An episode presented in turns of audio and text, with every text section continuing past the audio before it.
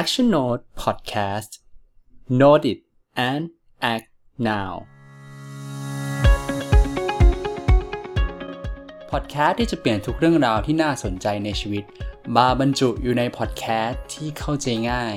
และสามารถนำไปใช้ได้จริง สวัสดีครับ ผมแม็กพิเศษในตอนนี้เราจะอยู่ในซีรีส์ของนักแปลงร่างความรู้ ที่จะมาเปลี่ยนความรู้จากหนังสือ สื่อต่างๆ ที่น่าสนใจ ให้กลายเป็นสื่อรูปแบบใหม่ ที่เน้นการเอาไปใช้ต่อในชีวิตจริงได้ในทันที เรายังอยู่ในการรีวิวหนังสือ Bullet Journal Method หรือวิธีบันทึกแบบบูโจกันอยู่นะครับ ซึ่งตอนนี้เป็นตอนที่ 3 แล้วและคิดว่าน่าจะเป็นตอนสุดท้ายแล้ว หลังจากนี้อาจจะมีการตอนพิเศษแบบการเอาไปใช้จริง แล้วมาแชร์ประสบการณ์การใช้บูโจในชีวิตประจำวันกันนะครับ โดยตอนที่2เนาะมันไปถึงพาร์ท how เราทำความเข้าใจแล้วว่า การจะเริ่มต้นการใช้แนวคิดแบบ BuJo อะมันจะต้องมีอยู่ 3 step ก็คือการโอนย้ายข้อมูล การเซตระบบใหม่ แล้วก็การเริ่มลองใช้มันจริงเลย เราผ่านมาการสร้างระบบใหม่เนาะสองขั้นตอนและ ตอนแรกก็คือ การใช้ระบบ index การเซตสารบัญ การสร้างสารบัญขึ้นมาในหนังสือเนาะในสมุดเนาะอันที่ 2 ก็คือ การลอง set future log monthly log daily log ขึ้นมาเพื่อลองดูว่างานที่เราอยากจะเริ่มทำอะมันอยู่ในความแน่นอนของเวลาแบบไหนบ้างนะครับ แล้วเรามาเริ่มแนวคิดที่ 3 กันเลยดีกว่า แนวคิดที่ 3 นะครับ มันคืออันนี้ชื่อทางการเรียกว่า rapid logging มันคืออะไร มันคือการจดแบบรวดเร็วนั่นแหละ การจดแบบรวดเร็วคืออะไรใน daily log นะครับ มันไม่ใช่ การจดแบบธรรมดา มันเป็นการจดแบบบูโจ การจดแบบบูโจมีอะไรบ้างเดี๋ยวก่อนที่จะไปดูวิธีการทำกันนะครับ เรามาลองเข้าใจกันก่อนว่า ชีวิตเราเนี่ยมันมีอะไรที่ต้องจัดการบ้าง เขาแบ่งสิ่งที่ต้องจัดการในชีวิตออกมาเป็น 3 อย่าง อย่างแรกคือ task สิ่งที่ต้องทำ สิ่งที่ต้องติ๊กออกจาก to do list นี่แหละ อันที่ 2 ก็คือ event สิ่งที่ต้องไปร่วม สิ่งที่ต้องไป หรือว่าเคยไปมาแล้ว แล้วเราอยากจดไว้ว่า อันนี้เราไปร่วมมาเนาะอันที่ 3 คือจริงๆ original จะเรียกว่า note แต่เราขอเรียกว่า memory สิ่งที่ต้องจำมันคืออะไรก็ได้ที่เรารู้สึกว่าเกิดขึ้นในชีวิตเรา แล้วเรารู้สึกว่าเราอยากจะบันทึกมันไว้ เช่นข้อเท็จจริง ไอเดีย ความคิดที่เกิดขึ้น สิ่งที่เราสังเกตตัวเอง อะไรประมาณนี้ก็สามารถ เป็นเมมโมรีหรือสิ่งที่ต้องจำได้เนาะมีสิ่งที่ต้องทำสิ่งที่ต้องร่วม สิ่งที่ต้องจำแล้วทำยังไงต่อ เราจะต้องจัดการมัน ซึ่งการจัดการมันอะอย่างที่เคยเล่าไปครับ วันหนึ่งมันอาจจะโผล่มา 3 อย่างพร้อมกันเลยก็ได้อยู่ดีหัวหน้าเดินมาบอกว่าพรุ่งนี้นัดประชุมนะ ของาน 3 หน้านะ แล้วก็ออขอเป็นไอเดียที่ยังไม่เคยมีมาก่อนนะ อันเนี้ยมันอาจจะมาประมาณ 2-3 อย่างพร้อมกันเนาะสิ่งที่ต้องทำแล้วก็นัดหมายเนาะมันก็บางครั้งเรารู้สึกว่า เราจะต้องโอเปิดปฏิทินหนึ่งหนึ่งเปิดปฏิทิน Google Calendar แล้วไงต่อ เราจะต้องมาเปิดแอป To Do To Do List อ่าแล้วไงต่อโน้ตไว้อีกโน้ตไว้อีกต้องไปเปิดสมุดโน้ตเพื่อมาจดโน้ตไว้อีกว่าเงื่อนไขที่หัวหน้าอยากได้เป็นแบบนี้3 System แล้วนะครับ แต่แบบถ้าเป็น Rapid Logging นะครับ มันคือการจดไว้ใน Daily Log นั่นแหละายความว่ามีอะไรก็ตามที่เข้ามาจดมันไว้ใน Daily Log แต่ตัวช่วยของมันคืออะไร ตัวช่วยของมันมีอยู่2อย่าง อย่างแรกเลยคือสัญลักษณ์ เป็น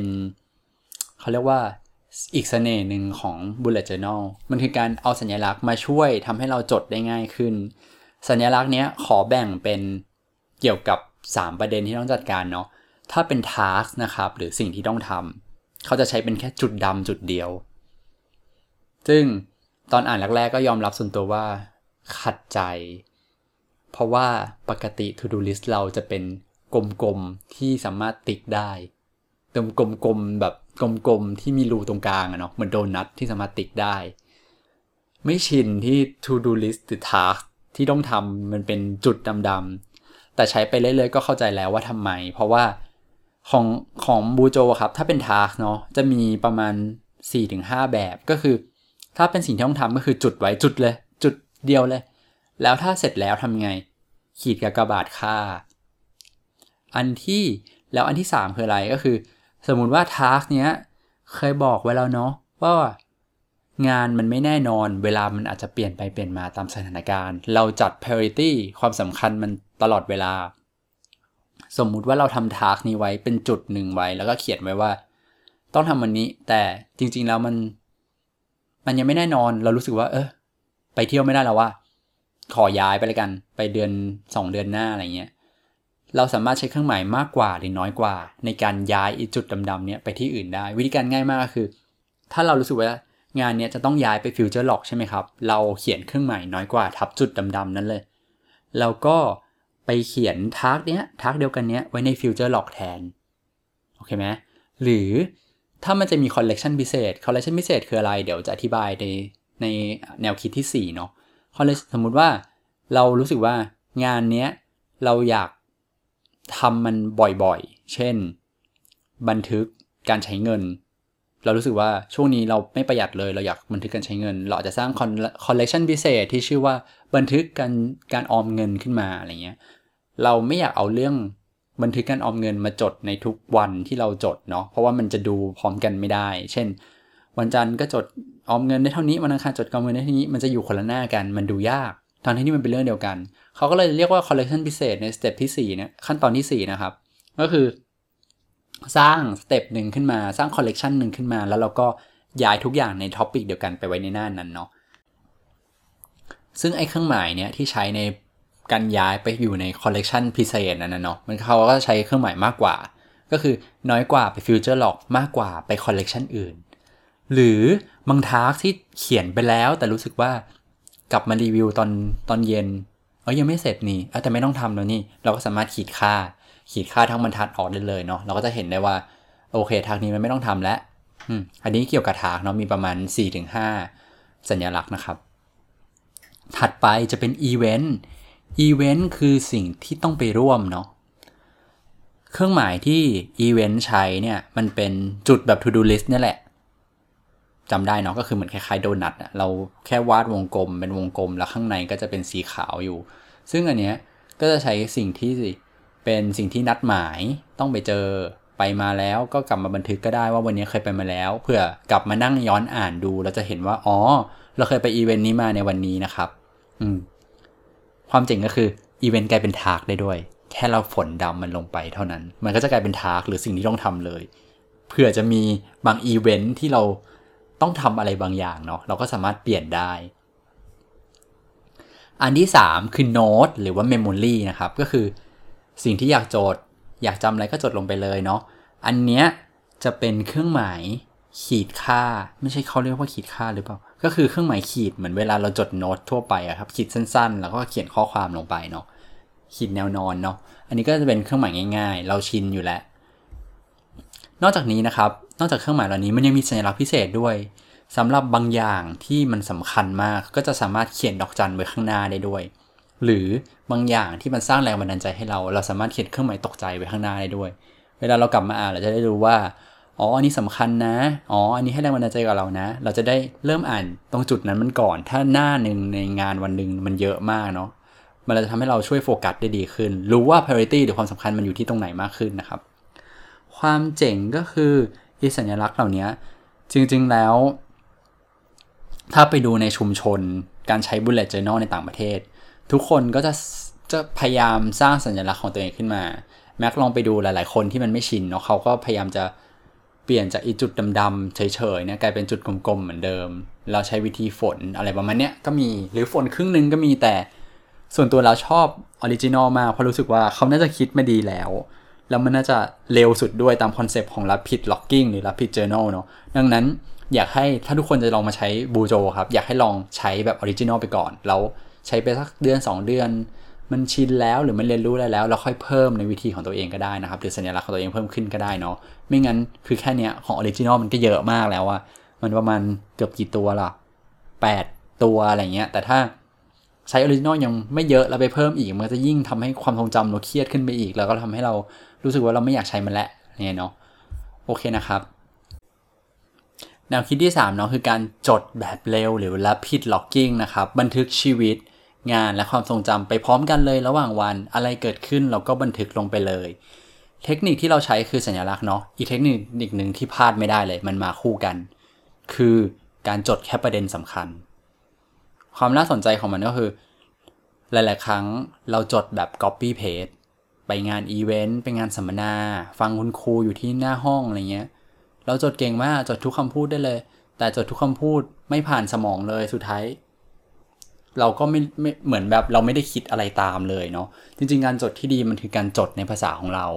แล้วมันควรจะผ่านความคิดของเราด้วยหมายความว่า พอฟังอะไรมาปุ๊บ เราได้อินพุตอะไรมาปุ๊บ เราเห็นอะไรปุ๊บ เราอยากจะจด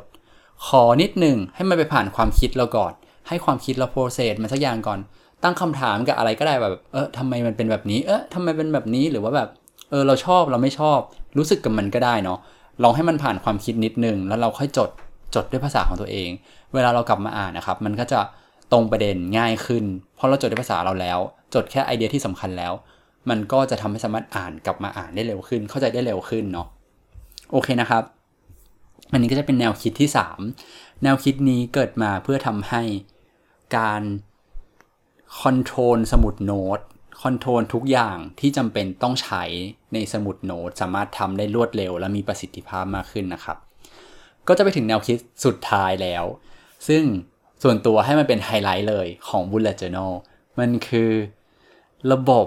คือถ้าใครเคยทำระบบแม็กทำระบบด้านเทคโนโลยีมาเยอะมาก ระบบที่ยืดหยุ่นเป็นอะไรที่เท่มาก บูโจก็เป็นสมุด ทุกคนคิดว่าเป็นสมุด พอมันเป็นซิสเต็มทุกคนคิดว่ามันจะทำหนึ่งสองสามสี่เหมือนกัน แต่ความเจ๋งของบูโจก็คือ มันสามารถคัสตอมไมได้ หมายความว่ายังไง หมายความว่า นอกจาก เอ่อ yearly log monthly log daily log แล้วเนี่ย ถ้าเรามี collection พิเศษ หรือว่าสิ่งที่อยากทำพิเศษ สิ่งที่อยากจดเป็นพิเศษ สิ่งที่เราทำบ่อยๆ เช่น เราทำเรากำลังจะทำโปรเจกต์กับออฟฟิศโปรเจกต์นั้นนะมี task ประมาณ 30-40ถึง task ถ้าเราจะไว้ใน daily log มันก็จะจัดการยากมากเนาะ ก็สามารถแยกออกมาเป็น collection พิเศษก็ได้เนาะ หรืออีก way นึงก็คือ หรืออีกประเด็นหนึ่งก็คือ ถ้าเป็นโปรเจกต์ที่เรารู้สึกว่านอกจากจะเป็นโปรเจกต์ใหญ่ๆ ที่เราต้องแยกมาจัดการโดยเฉพาะแล้วอาจจะเป็นโปรเจกต์ที่เราจะทำบ่อยๆ ก็ได้ เช่นตัวท็อปฮิตก็คือ reading list หรือว่ารายการอ่านหนังสือของเรา เราอาจจะเอาหนังสือที่เราซื้อมาจากสัปดาห์หนังสือเราอ่านไม่หมดอะเอามาเขียนใน reading list ก็ได้ แล้วก็ลองดอกจันมันหน่อยว่าเล่มไหนที่เราจะอ่านใน week นี้ แล้วก็ค่อยเอาไปใส่ใน weekly log ก็ได้ หรือเป็น daily log ก็ได้เนาะ อันนี้แล้วแต่วิธีจัดวิธีการจัดการของแต่ละคนนะครับ ซึ่งความเจ๋งอันนี้คือ มันทำให้ทุกคนนะคัสตอมไมหรือว่าสามารถอ่ามัน flexible module หรือว่าทำให้แบบสมุดแต่ละเล่มมีความเฉพาะเจาะจงของเจ้าของเล่มนั้น โดยเฉพาะตามสิ่งที่เขาให้ความสำคัญ สิ่งที่ต้องทำบ่อยๆ หรือว่าสิ่งที่เขาโฟกัสกันมันเป็นพิเศษเนาะอยากแนะนำเพราะว่าถ้าใครไม่มีไอเดีย แล้วอยากสร้างคอลเลกชันพิเศษครับ สามารถเข้าไปดูได้ ใน IG hashtag bullet journal bujo bujo inspiration จริง ๆ มีเยอะมาก มันมีแบบไอเดียพิเศษเจ๋ง ๆ หลายอย่างมาก ๆ ในโลกนี้ที่คนใช้ bujo เข้ามาแชร์กันว่าเขาทำยังไงได้บ้างเนาะแม็กมองมันเป็น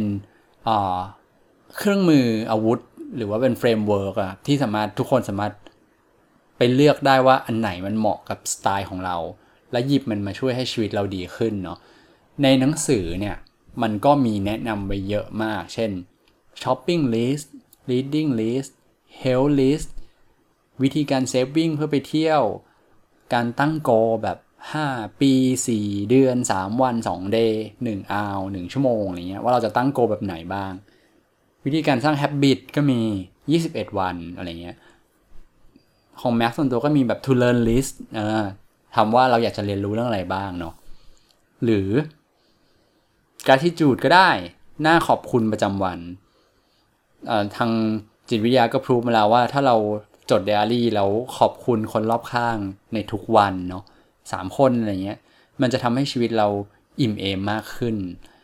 หรือว่าแบบเป็นการวาง sprint แบบแบบ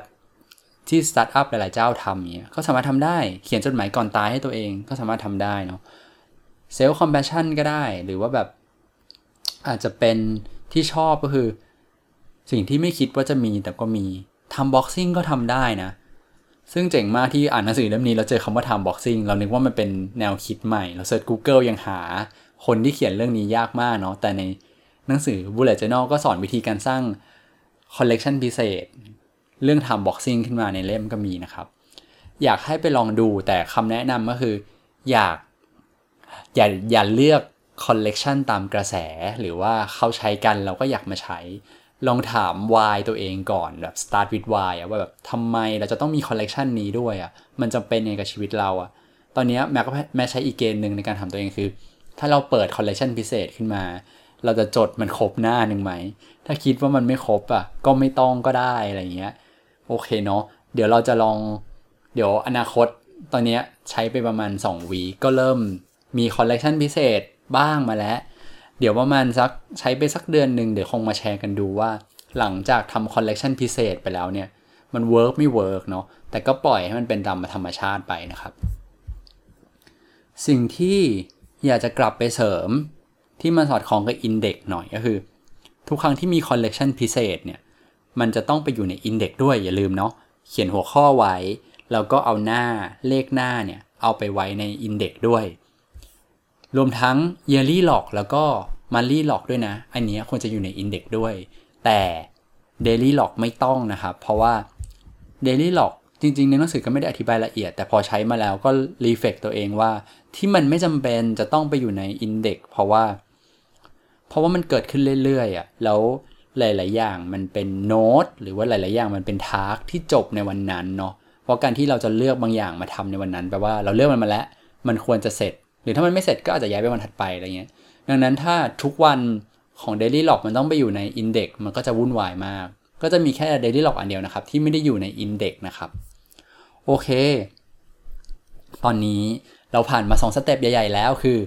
migration การโอนย้ายข้อมูลกับการเซตระบบบูโจแบบใหม่ขึ้นมานะครับสเต็ปสุดท้ายเลยนะครับ มันคือการ do it reflect and learning นะครับ มันคืออะไร มันก็คือ หลังจากเราย้ายข้อมูลมาสมุดเล่มใหม่แล้วเราวางระบบมันอย่างดีแล้วเราลองไปใช้ในชีวิตประจำวันกันดูครับเราลองทบทวนว่าแต่ละวันเป็นอย่างไรบ้าง เราเรียนรู้อะไรจากมันบ้าง แล้วปรับมันไปใช้ในวันพรุ่งนี้ให้ดีขึ้นกว่าเดิมอย่างไรได้บ้างเนาะความเจ๋งของมันก็คือเออเราจดไปเรื่อยๆ ถูกไหมเราจดไม่แม้กระทั่งงานที่เราต้องทำ สิ่งที่เรานัดหมายไว้ หรือว่าสิ่งที่เราอยากจำใช่ปะเราก็จดไปเรื่อยๆเราก็จัด priority มันไปเรื่อยๆจัดความสำคัญมันไปเรื่อยๆ งานนี้ไม่สำคัญก็โยกไปก่อนงานนี้สำคัญก็อยากทำวันนี้อะไรเงี้ยไปทำงานเจออะไรที่น่าสนใจเราก็จดเอาไว้เนาะเราก็ปล่อยให้มันโฟล์ไปแบบนี้ครับชีวิตเรามันก็ต้องโฟล์ไปแบบนี้เนาะความเจ๋งก็คือสมุดเล่มนี้ bullet journal เนี้ยเป็นเหมือนกระจกที่เอาสะท้อนทุกอย่างที่เกิดขึ้นในชีวิตเราไม่ว่าจะเป็นเรื่องงาน ความทรงจำ กิจกรรมที่เราไปทำเนาะแล้วก็ลองให้เวลากับตัวเอง คล้ายๆกับ getting things done เลย เราควรจะให้เวลากับตัวเองสักวีคละครั้ง หรือว่าเดือนละครั้ง เราลองมานั่งกลับไปย้อนดูงานไหนที่เราทำไม่เสร็จบ้างนะ ไอ้การที่ทำไม่เสร็จของเราอะ่ะ มันหมายความว่าอะไรนะ เราเราจัดงานบางอย่างในชีวิตประจำวันยุ่งเกินไปหรือเปล่า หรือจริงๆแล้วงานนั้นไม่สำคัญ เราเลยไม่ให้ความสำคัญกับมัน หรือ เราอาจจะย้อนกลับไปดูว่าไอ้เมมโมรีหรือโน้ตที่เราเขียนไว้อะมันมีอะไรที่เรารู้สึกว่าเออน่าสนใจบ้าง เราจำไม่ได้หมดหรอความจำเล่นตลกกับคนจะตายคือพรุ่งนี้เราก็ลืมแล้วถ้าใครเห็นกราฟความทรงจำเนาะเราลืมแบบ 70%ภายในไม่กี่วันอะไรเงี้ยอันนี้ก็จะเป็นตัวช่วยหนึ่งที่เหมือนแบบก๊อปปี้ความทรงจำเราไว้ใน ในสมุดเล่มหนึ่ง ซึ่งเราสามารถกลับไปดูความทรงจำนั้นได้ แล้วมันอาจจะกระตุ้นความคิดบางอย่าง แรงบันดาลใจบางอย่าง ให้เราลองไปทำสิ่งอื่น ๆ เพิ่มได้นะครับ ก็เลยมองว่าไอ้ bullet journal เนี้ยก็ปล่อยไปใช้ชีวิตไป ใช้การจดโน้ตให้เป็นการสะท้อนชีวิตไปเนาะแล้วพอถึงเวลาที่จะต้องมารีเฟกมาเรียนรู้ เราก็ลองหาเวลาไม่ว่าจะเป็นอ๋อ แนะนำอาจจะเป็นวันอาทิตย์ แล้วลองดูว่าวีที่ผ่านมาเราเจออะไรมาบ้าง แล้วเราต้องเปลี่ยนแปลงมันยังไงบ้าง หรือเดือนที่ผ่านมาเราเจออะไรบ้าง อะไรที่เราเรียนรู้เพิ่มขึ้นบ้าง และเราจะจัดการมันยังไงบ้างในเดือนถัดไปเนาะทำอย่างนี้ไปเรื่อยๆเนาะมันก็จะทำให้เราเหมือนเขาเรียกว่า เข้าใจอดีต รู้ว่าปัจจุบันเราจะต้องทำตัวยังไง แล้วอนาคตเราก็สามารถวางแผนมันไปให้ดีขึ้นกว่าเดิมได้นะครับ ก็ประมาณนี้กับ การเซตสมุดเล่มใหม่ที่มีระบบเป็นของตัวเอง หรือการใช้แนวคิดแบบ bullet journal มาใช้ในการทำให้ชีวิตเรา productive มากขึ้น แล้วก็มีระบบระเบียบมากขึ้น และที่สำคัญคิดว่ามันน่าจะทำให้เรามีความสุขมากขึ้นด้วย ดังนั้นถ้าใครรู้สึกว่าสนใจนะครับ อาจจะลองฟังพอดแคสต์นี้ ย้อนกลับไปย้อนกลับมาดูก่อนก็ได้ หรืออาจจะลองไปอ่านบล็อกของแม็กก็ได้ เดี๋ยวจะแนบลิงก์ไว้ หรือจริงๆแล้วที่ที่สุดนะครับ อยากให้ลองไปซื้อหนังสือเล่มนี้มา แล้วลองอ่านปุ๊บลองใช้เลย หาสมุดสักเล่มขึ้นมา อาจจะเป็นเล่มเก่าๆก่อนก็ได้ ลองจดแบบ bullet journal เลย ผ่านไปสักหนึ่งวีคแล้วอยากให้ทุกคนกลับไปรีเฟกดูเนาะว่าสิ่งที่เกิดขึ้นจากการเปลี่ยนวิธีการจัดการชีวิตมาใช้สมุดหนึ่งเล่มเนี่ยมันเกิดอะไรขึ้นบ้าง มันอาจจะเหมาะกับบางคน มันอาจจะไม่เหมาะกับบางคน แต่อยากบอกเลยว่าส่วนตัวแล้วเนี่ย มันทำให้ชีวิตเราสงบขึ้นเยอะ แล้วก็รู้สึกว่าเรามี sense of control หรือว่าแบบเราสามารถ control ชีวิตมากขึ้นได้เยอะมากเนาะก็น่าจะประมาณนี้ครับกับการรีวิวหนังสือเล่มแรกของแม็กนะครับ เดี๋ยวเล่มหน้าจะเป็นอะไร เดี๋ยวรอติดตามชมนะครับ ก็ฝากติดตามพอดแคสต์ Pizza Mac Action Note นี้ไว้ด้วยนะครับ เจอกันตอนถัดไปครับ